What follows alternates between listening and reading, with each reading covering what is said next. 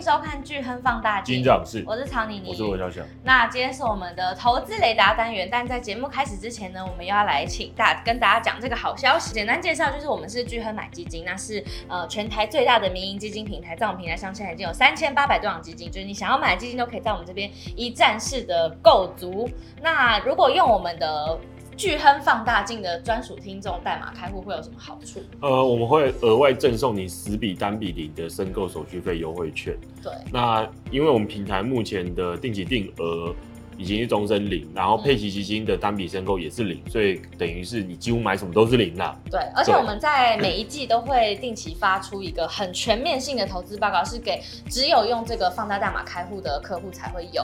而且我们还会有一些呃，像是一些活动啊，抽奖活动，或者是一些投资论坛，一些呃限量的一些活动，就只会给我们用这个代码开户的人参加。对，所以事不宜迟，赶快开户。对对，好，我们今天要来聊一下。现在就是应该是我们端午连假对最大的一个新闻，每次都在连假的时候对，对，就很神奇。去年是中秋节嘛，去年中秋节的时候，乌克兰乌克兰反攻，打回一大片土地。啊，那今年是端午连假的时候，俄罗斯这边的政政局出现了一些变化。对，那所以都很好奇，这到底为什么每次都要挑台湾放连假的时候？而且很准哎，就是。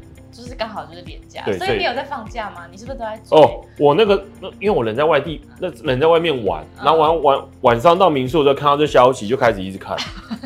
因为你每次遇到这种就是狂看啊，因为很有趣啊，这么有趣啊，就好像人在战场一样啊。真的真的真的仿佛我身历其境，因为因为我真的第一时间接收了各各种资讯。所以到底发生什么事？这个。其实就是我觉得好像也不是这么意外，因为我记得我们在之前的节目里面，那时候我们就提了乌俄战争，因为我们对乌俄战争其实有好几集节目嘛，从、嗯、一开始事件的发展到后来，我们认我们给出了我们认为乌俄战争谁会赢的这个结论，给很多走向、嗯、不同的剧本。对，然后我们那时候也提了嘛，我们说其实普廷面临的问题是他没办法收手了，嗯，因为以俄罗斯的传统，无论是第二苏联或是现在俄罗斯，它的传统就是他们喜欢强人。你喜欢可以对外带带他们扩大领土，可是，一旦你对外发动战争输了，不好意思，你就完蛋。嗯，而且你的完蛋下场会很惨，所以他基本上只能头洗就要洗洗下去了，嗯、就是要把这场战争打下去，一定要弄到塑造成是赢的，不然自己的地位就完了。他们中间很多很多次也都这样啊，就是塑造自己已经快要赢了，然后对对对，跟大家这样公布。对，然后然后那时候我们的看法也是说，他基本上就是反正就凹。就像赌徒啦，嗯，赌徒去桌上了，他已经输掉很多筹码了，他只能再压更多筹码，希望可以一举凹回来。嗯，所以，所以他我们那时候提了嘛，啊，可是其他的既得利益者，其他的人会不会愿意跟他玩这种游戏？这个问号，因为没有人就不很重要。在俄罗斯，我我不相信有多少人是爱国的啦，嗯，他身边的人就是爱钱的啦。那你说很简单嘛？一开始大家可能被你说服，是说。这场战争可能很快就赢了，就像一开始二零一四年的时候入那个占领占领克里米亚一样，大家认为说是一个闪电战，嗯，很几个礼拜就赢了嘛。所以，所以当西方世界还来不及反应的时候，我们已经赢了。那如果西方世界来不及反应，然后像之前一样就就接就就默认这个事实了，嗯，那我这些很有钱的寡头不会受到太大影响嘛？我还是继续过我的生活，赚很多钱，嗯。可现在不一样，战争打了一年多。什么时候会结束？不知道。而且西方世界一直在给乌克兰援助。对，而且西方世界对俄罗斯的制裁越变越多。然后，而且你说，如果看得到尽头，认为俄罗斯有机会赢就算，因为赢了可以瓜分战利品嘛，嗯、寡头可以变更有钱，只要有钱分，当然当然可以。如果你跟我说我苦个忍一下，忍个一两年，两年之后可以分到一大笔钱，大家一定说那没问题，我们跟着你。嗯。可现在不是啊，现在的战况是俄罗斯这边赢的几率越变越低，对这些寡头来讲。嗯我已经惨了一年多了，那、啊、现在看起来也没有赢的机会。对，我在几年后可能就是完蛋了，那我就要思考我的退路了嘛。那所以我们那时候有提说，很有可能的最后的做法就是他可能会被政变，对，他可能会被，不管是体面的还是不体面的，就是普京的政治生涯结束了。嗯、那对这俄罗斯的国家来讲，如果是一个有足够影响力可以压制其他军头的人的话，那这国家还可以维持统一。嗯。那如果是最坏的局面，就是分裂成很多个不同的国家，就是各个军头独立，就像那时候中国一样嘛。嗯。推翻清朝之后，就各个军阀不都冒出来了吗？所以所以我们那时候就给了对俄罗斯的看法。那这次事件只是。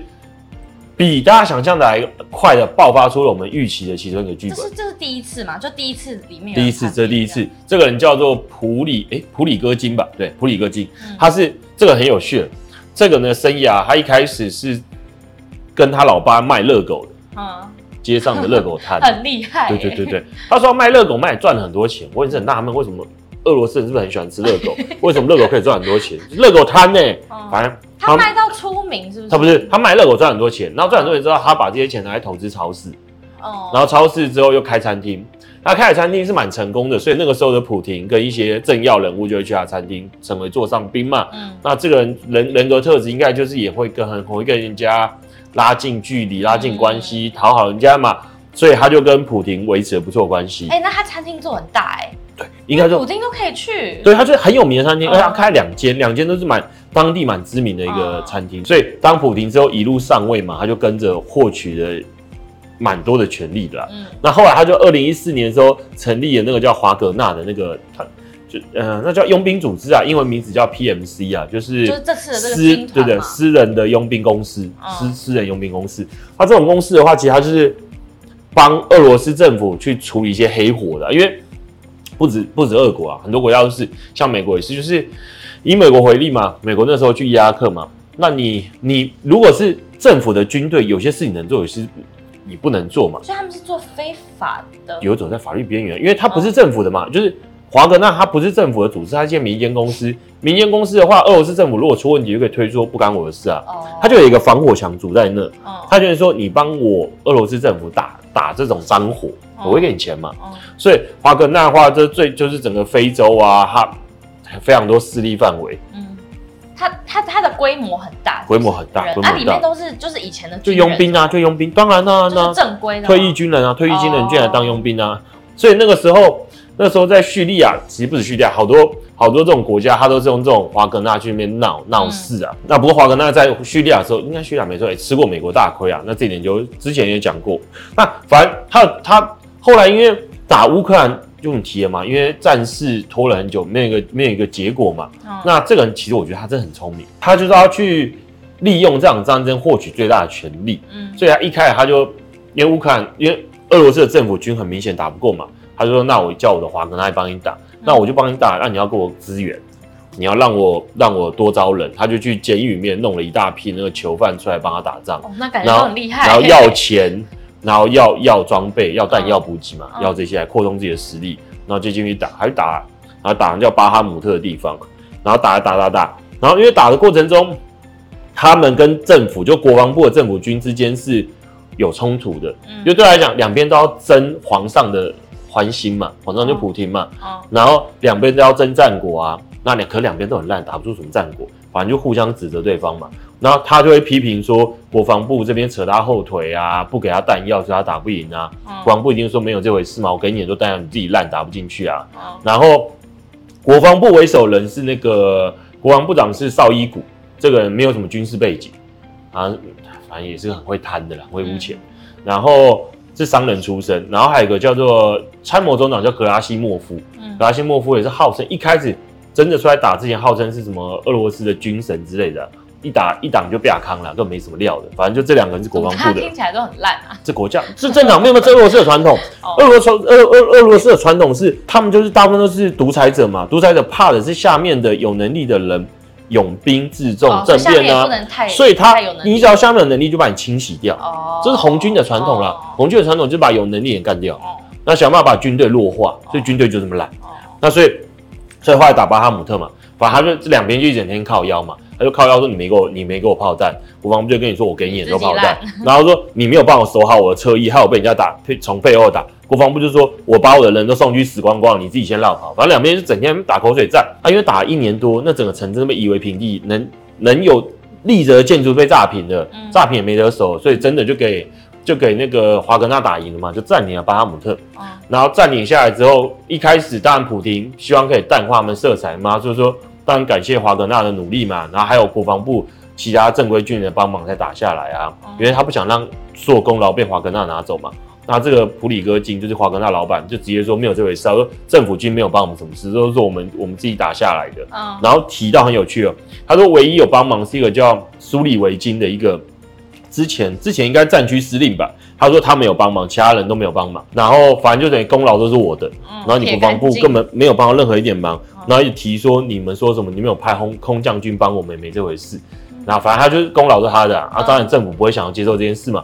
可是因为他也掌握了很大的舆论机器，所以其实后来俄罗斯的比较极端的这些爱国者啊，就是都支持他。所以很明显，明星支持他的人变很多。因为俄罗斯人就是一个很喜欢跟随强者，嗯，他觉得谁是强者就跟谁。他们是真的比较有实力的。因为确实啊，因为政府军打了一年多，屁都没有，屁成果都没了，只有一路派一路派一路败北，一路逃嘛。嗯那目前看起来能唯一有打出战果的，真的就是华格纳，所以大家他就说，那对政府来说不是赶快就要先把它消，就是要对对对对，你很聪明呢。政府就想说要怎么怎么把它削弱嘛。哎，其实还有一个很有趣的事情是，其他占领华格占领了那个巴哈姆特之前，那时候美国这边就有爆出啊说，其实他们有去跟乌克兰想要谈条件。嗯，他那个人真的很聪明，他找了那个乌克兰的应该是军事总局啊，主要军事情报局，他就说。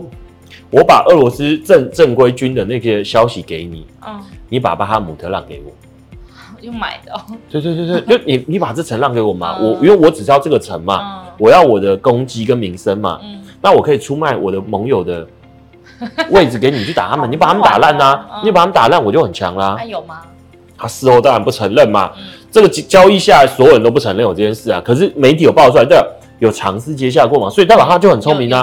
他的想法就是，我要把我的对手打，让对手变弱。嗯，我赢，我变强，我就可以获取更多资源。我获获取更多资源，我就有更多筹码嘛。所以，所以这个是他在做的。然后后来啊，后来国防部，国防部当然也知道说这件事对他们就是两边的实力就是有落差嘛。嗯，那国防部的想法也很简单，就我一定要把你打掉啊。嗯，所以后来就是出现为什么会引爆。引爆这一次他号称正义游行，或是有人说是政变、军变或化变的的一个引爆点，就是国防部后来直接出出一个那个命令说，华所有的这些华格纳人要要收归国有，就是要你要你要被收归编制的编制内军队。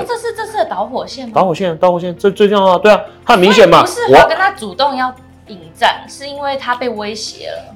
应该说，华格纳一直有在偷偷做准备，这点是没错。因为其实，呃，我们刚才提他要了很多炮弹嘛，嗯，那美国后来也有说，他其实美国在这次事件前一个礼拜就认为说，可能他们要不知道要做什么奇怪的事，因为他储备了一大堆的武器在身上，而且他打赢巴哈姆特之后，他马上就说他要把这地方让给别人守，他们要去休养生息，他们要去休息，他们要转去别的地方，然后，然后再加上另外一点是。呃，之前我们有提到说，呃，俄罗斯因为跟乌克兰的边界线很长嘛，嗯，然后大部分的部队都放在整个俄罗斯的西南边这一块，就是跟跟乌克兰，就是乌东这边啦，嗯，部队都丢在乌东这边，所以所以他在其他的国境线上没有什么防守。然后俄罗斯的话有两个，一个叫自由俄罗斯军团，一个叫什么俄罗斯志愿什么鬼的，有两个就是类似反普丁的团体，他们是乌克兰境的，就是你可以理解成是俄罗斯的叛军，嗯，他们就是偷偷要去。去俄罗斯的背后捣乱嘛，哦、他们就打去一个叫别尔哥罗德州的一个地方，他们就进去里面乱啊，因为俄罗斯也没有部队去去平乱了，嗯，所以那边就被闹乱七八糟。然后这个人呢、啊，华格纳老板就说，那他要他说为了解救广大的俄罗斯苍生，哦、他要带他的部队去这边。可可其实我们刚刚少提一个很重要部分，俄罗斯的法律规定啊，你这种私人的佣兵公司是不能在俄罗斯境内。做任何相关的任务的，你只能在海外。所以为什么这个华格纳他之前都是打什么叙利亚之类，还有在乌克兰，因为这不是俄罗斯的领土，所以这合法的。可是你如果要去别尔哥罗德州作战，就是非法的，这是俄罗斯法律不允许的。然后他就说他是想要为了保护广大俄罗斯人民去做这件事嘛，所以他就很厉害，他就很会利用。而且你说真的，你也不知道。这一个局是否一起一起讨论出来的？为什么突然自由俄罗斯军团跑去打了别尔哥罗德州？啊，这时候就给了他理由说，那我要去保卫这些人。那国防部说不行不行，不能做这件事。他说，反正意思就很简单嘛，你们国防部没能力保护老百姓，我来。对，就整个，对对对，所以整个民愤大义都在他这边。对，所以很明显，国防部就变得很弱势嘛。所以你就觉得这这背后怎么会都这么巧合？嗯。他们只有俄罗斯军团跟乌克兰这三方的互动，有一套英雄的剧本，有很有趣嘛。那不过后来国防部就铁了心嘛，我不管，你就全部收归我。嗯、他说你全部都是我的，然后我自己我自己决定说要把哪支部队派去哪里作战。哦、嗯。那他哪愿意啊？对对，他当然不愿意啊。啊。那所以他不愿意，最后的下场就这个啊，就开开战。他就直接说他要清君侧嘛。当然就是有很多小人把持的朝政嘛。对乌克兰战争，明明早一点总动员，全国上下齐心协力就赢了啊！因为你们这些小人在乱搞，所以才死了这么多俄罗斯人的性命。所以他说我们要进去把那些无能人赶走。他就直接点名嘛，他要把那个 格拉西莫夫啊，还有那个绍伊古弄下去。这一点在就再真的就是已经出乎大家想象，那华格纳部队就是要往莫斯科走的过程嘛，嗯、出乎意料之外是沿路上什么抵抗都没有，而且每什么意思？说大家让路给他们走，就就正常应该是会有一些部队出来阻挡他们吧？一路前行、啊，对对，一路前进，然后而且而且普丁不是逃走了吗？这这这个这这这这这岂是问号？嗯、而且他们前进的几个地方还是民众夹道欢迎的，像英雄式的欢迎他们。他们走的时候不是也是欢迎的，就是对对，所以这一切就。一切就真的很诡异，非常的诡异。然后，而且沿途像我们刚才提嘛，部队都消失，也没有部队阻挡他们。嗯、然后，唯一有出来做事的是俄罗斯的空军，有去炸他们，有想要炸他们，不过被打掉很多台飞机。然后一路他们是一路挺进到了。他们怎么那么无敌呀？对对，俄罗斯本身也太……可是因为俄罗斯像，因为我们刚才讲，因为俄罗斯目前的所有的部队都放在了乌东了，嗯、他。国内其实没有太多的部队可以可以做，对，而且他们应该真的没资源，他们连六十几岁都上场了。对，现在没有，后来因为这一次叛变的影响嘛，所以普廷又新签一个法令，变七十岁。哇！可是他们平均死亡年龄不是？意思就是你只要活着，你就有机会中奖。天哪！为保卫伟大祖国啊！难怪会让路，根本没有兵啊。对，所以他们就一路一路长驱直入嘛，然后一直到了离莫斯科只剩两百公里的地方，这时候更离谱又来了。嗯，他突然就结结束了，嗯，因为他们在一路往往上走过程，一开这这其中有几点奇怪，一开始是他针对的那个绍伊古国防部长嘛，参谋州长那个格拉西莫夫，两个都没有说任何一句话，哦，消失，国防部没有任何反应。狂风没有那种反应，大家都躲起来了吗？你不知道发生什么事，就狂风消失了。哦、然后有有想要征集那个一些人来来组织抵抗力量是那个安，就是内务，就是安全部门啊，国内的安全部门，嗯、就不是不是国防部在做这件事，内务部之类的。然后一路往往上走，那也只有空军有出来做反应，嗯，那陆军。也也不见了，这点就是非常的逗。然后那两个人也不见，然后普廷到后来，这个声明稿该不会是什么黄根娜他们自己写的吧？你说什么声明稿？我说你现在讲这个故事啊，我讲故事各方各方资讯统合起来，没有没有针对谁。然后而且而且到后来啊，那个什么，普廷后来出来发声明嘛，这时候也很逗，因为对比之下，因为。你刚才提了普丁跑了吗？嗯，这一点是问号，没有人知道，没有，因为这这件新闻新闻是有这样写，因为那个时候有几架军机，那时候有几架政府的专机飞离，也有说普廷应该是跑去了圣彼得堡，可是我印象中这个消息是未经证实，应该是未经证实的，对对对，就是有飞机飞走了，政政府官员好像很多人跑了。那时候副总理要跑去土耳其，然后甚至周边几个国家啊，都说他们的机场满了，不不能再容，不能再让俄罗斯的飞机来了，嗯，就是禁止禁止禁止让你降落。然后这时候就很有趣，我们刚才说有人调和嘛，调和那个叫卢卡申科，卢卡申科是白俄罗斯的一个掌权者了，嗯，就是他就跟普京一样，反正就是皇帝的角色啊，就是舞弊啊，操控选举啊，就名义上有选举啊，可是永远都他赢啦，就卢卡申科。那这个人也很逗，一开始出事的时候。这个人他坐飞机绕跑去了土耳其，所以一开始他这举动你就想，因为因为因为白俄罗斯基本上是靠普丁保护的啦，嗯，他那个人不得民心，嗯，所以如果普丁垮台了，对不对？他马上就也被推，他很有可能被推翻了。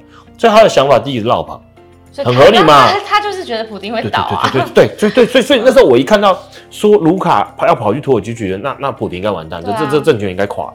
可是这时候就有趣喽。他跑到图，就是那个华格纳开到图拉的时候停住了，然后说卢卡申科调停成功，嗯，所以华格纳不，这根本还没开火，诶、欸，有有把飞机打下来，有打飞机啊，对对对，到到了图拉嘛，然后停下来，然后说他调解成功了，他说他们任务完成，就类似就地解散，哦，很蛮莫名其妙的结束，很荒谬嘛。那到到底？调停成功的，怎么会是一个自己都可能政权不保的一个没用的人？嗯，那逃卢卡申科根本逃走，而且中间过程中，普廷向了好多国家打电话求援，因为他们有个集体安全组织叫 CTOS 嘛，嗯，他就请求动用那个类似安全合作协议，叫会员国来一起帮他帮他保卫他的首都啊。嗯这听起来中间感觉很多不为人知的内幕，没有人鸟他，类似都哦，好，加油吧。大家大家都这样，没有没有半个理他。而且白俄罗斯如果只是一个普遍，就是一个小傀儡国，它只是傀儡国。它出来调和这么有用，你你答对，这就是很诡异的嘛。他不是美国总统拜登哎，不是美国总美国总统拜登出来说好，我保护你，你不用怕，我美国保护你。更高的角色才会对，你不要闹了，我美国保护你的身家人身安全，你来美国。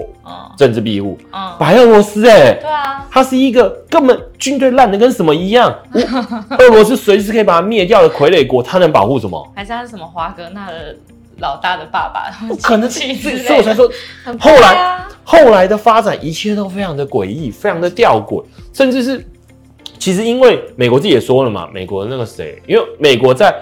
出事前的一礼拜就接获情报说华格纳可能会有大动作，嗯，那当然美国没有跟人家讲，嗯、然后然后出事之后，现在美国那个谁，哎、欸，那个国安顾问吧，应该是顾问吧，他也说了，他认为事情还没结束，这几天还要继续观察一下乌克俄罗斯的一个政局变化，因为说真的，现在俄罗斯到底掌权的是谁，是个很大问号。哎、欸，到底发生什么？因为乌克兰是强强人，俄罗斯强人政治嘛，这件事发生之下，老百姓已经不相信普京有，因为大家都讲很简单嘛。今天要是入侵的不是华格纳的部队，是北约部队，已经结束啦、啊。嗯、莫斯科已经沦陷啦、啊，你根本挡不住北约部队啊。对，那你你根本保护不了我们，那我们怎么会相信你？嗯，对啊啊，俄罗斯人的传统就是这样啊。你很强的时候，大家都跟着你；你很弱的时候，每个人都要捅你一刀。那普京的地位真的不保了哎、欸。所以现在真的是很大的一个问号。所以，所以呃，现在重点就是，现在大家在看的是国防部长。跟那个参谋总长会换成谁？嗯，因为他一开始明很明显就直指绍伊古嘛，他这其背后有这两个就是有点带有臆测啦，不不不保证。呃，原本俄罗斯因为大家也知道普丁很老了嘛，嗯，势必要有个下一个继任者。那继任者他有几个派系在争，那原本说比较有可能上的就是莫斯科的市长叫苏比亚宁，谢盖苏比亚宁。那这个人的话，呃，对。对于像是部分的军派人士很不喜欢他，他们认为说他不够硬，反正就觉得他他是比较偏向亲西方的走狗。他们认为他们就是可能很可能为了保护这些寡头的资产的钱，想要结束这场战争，想要跟西方世界重新建立关系。嗯，这是一个，这是这是这一个派系。那他的他的靠山之一就是我们刚才提到国防部长绍伊古。那这一次政变不是政变，就是这一次的那个华格纳的那一派系。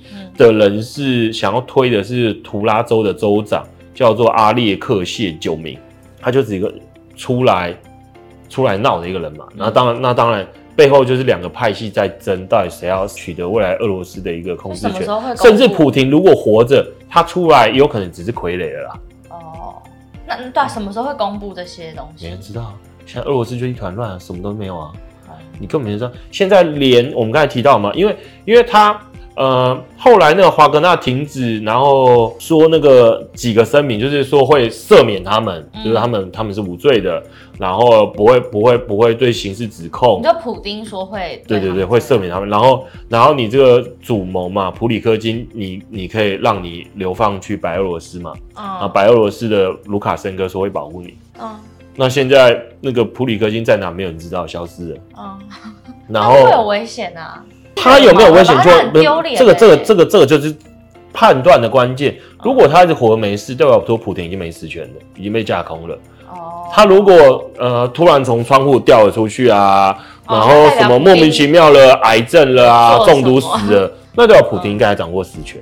普丁已经气死，他们本来是辜负。而且应该说，普丁目前不只针对他，普丁应该。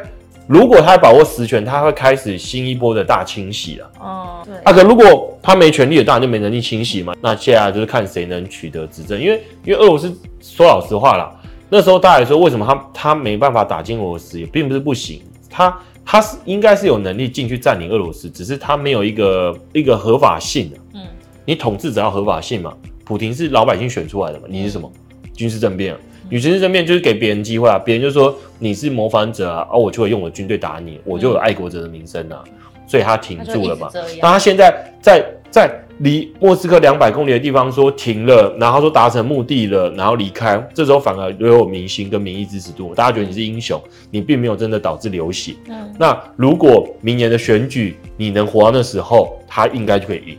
前提是要活到那时候。啊，可是他有他他有一群私兵啦，嗯，对他其实是有一群私人的部队在保护的啦，对对对，而且以现在情况来讲，我个人是认为说普丁的政治生涯结束了，权力没了啦，没有什么权力了啦。现在民意大部分支持都支持这普里戈金了，嗯，对，因为因为你斩阵打不赢嘛，俄罗斯你就这么现实，所以这对整个乌俄战争来说应该是蛮大的一个。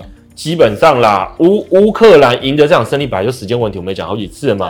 他这次俄罗斯如果战局出现问题，内乱、内内乱，嗯，然后甚至是内部的军头开始互相抢权力的话，乌克兰的胜利就是在往前提而已。所以实际上只是什么时候赢的问题了。嗯、那那我们还是认为说，其实乌克兰只要赢得战争嘛，嗯，那以乌克兰充沛的资源、广大的领土、高素质的能力，高素质能力非常可是非常重要，因为。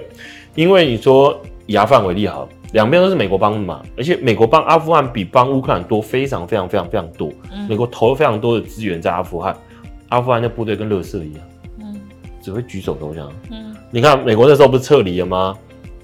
政府军一下被打爆啊，伊朗根本没有能力维修那些设备，哦、或是一些高阶设备根根本没能没能力操作。但乌克兰，可是你看乌克兰。西方世界给那么多武器，他们基本上训练一下就上手，也上手得非常好，嗯、甚至让欧美的那些军官军官团吓一跳，怎么怎么这么厉害？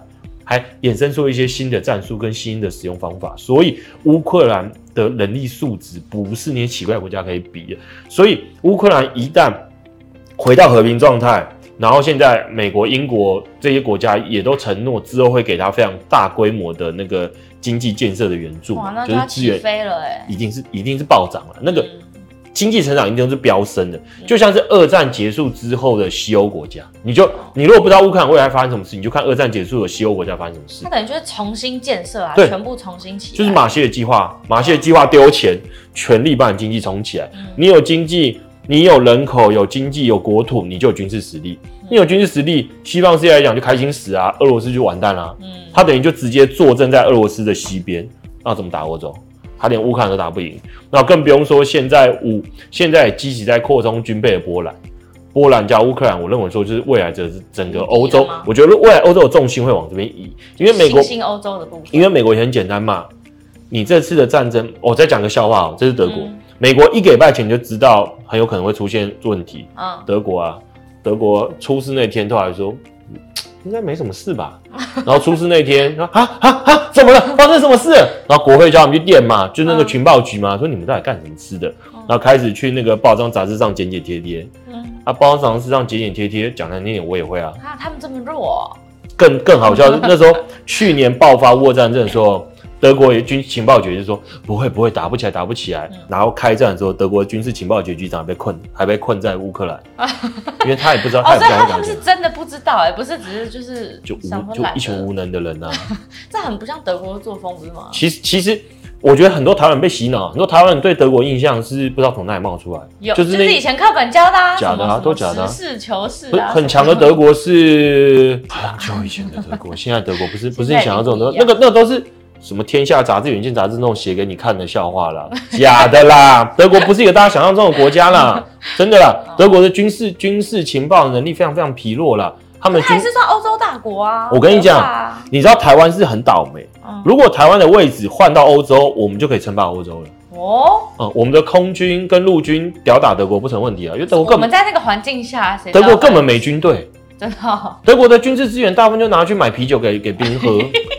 这么快乐？嗯嗯嗯，真的真的，德国德国部队是笑话，德国部队真的很弱，非常非常弱。所以所以战后啊，战后的重建，我们认为说就是马歇尔计划在线了。嗯，所以乌克兰会变很强啊，因为这次美国也看清了嘛。德国整天变鬼扯，现在最近状况好一点啦，有比较愿意援助乌克兰的啦。嗯，那法国不用说了，整天就是跟美国反着做。嗯，哦，我为什么不找跟我更紧密、对啊、这样美国就把重心移到东东欧，更喜欢我。乌克兰更明显也都一定亲近我们，我保护他国家嘛。嗯，那我为何不跟英国把这几个变成欧洲的经济中心？嗯，对吧？啊，你德国、法国，你就回家就完蛋了哎。而且讲难听点，你你说你的制造业优势，我美国灌灌钱给乌克兰之后，我不觉得他制造业比你弱啊，嗯，他人工比你便宜很多啊，啊，又有充沛的资源，你说技术。哦我转我转移给他就好了。重心就是我在而且再加上东欧国家本身就是重工业，重工业技术就很强，所以所以我看好新兴欧洲这一块，我觉得是未来充满非常多潜力。那最后还是希望乌克兰可以赶快加油啊，祝他们顺利。看起来很很很有希望啊。就是什么时候的问题了？对啊对啊对，俄罗斯大概就是完蛋了。好，那我们最后还是一样，欢迎大家可以使用我们巨亨放大镜的专属开户代码来开户，那就可以有很多呃一般客户、一般投资人没有的一些优惠。好，那我们今天节目就到这里，谢谢大家收听，下期见，拜拜。拜拜。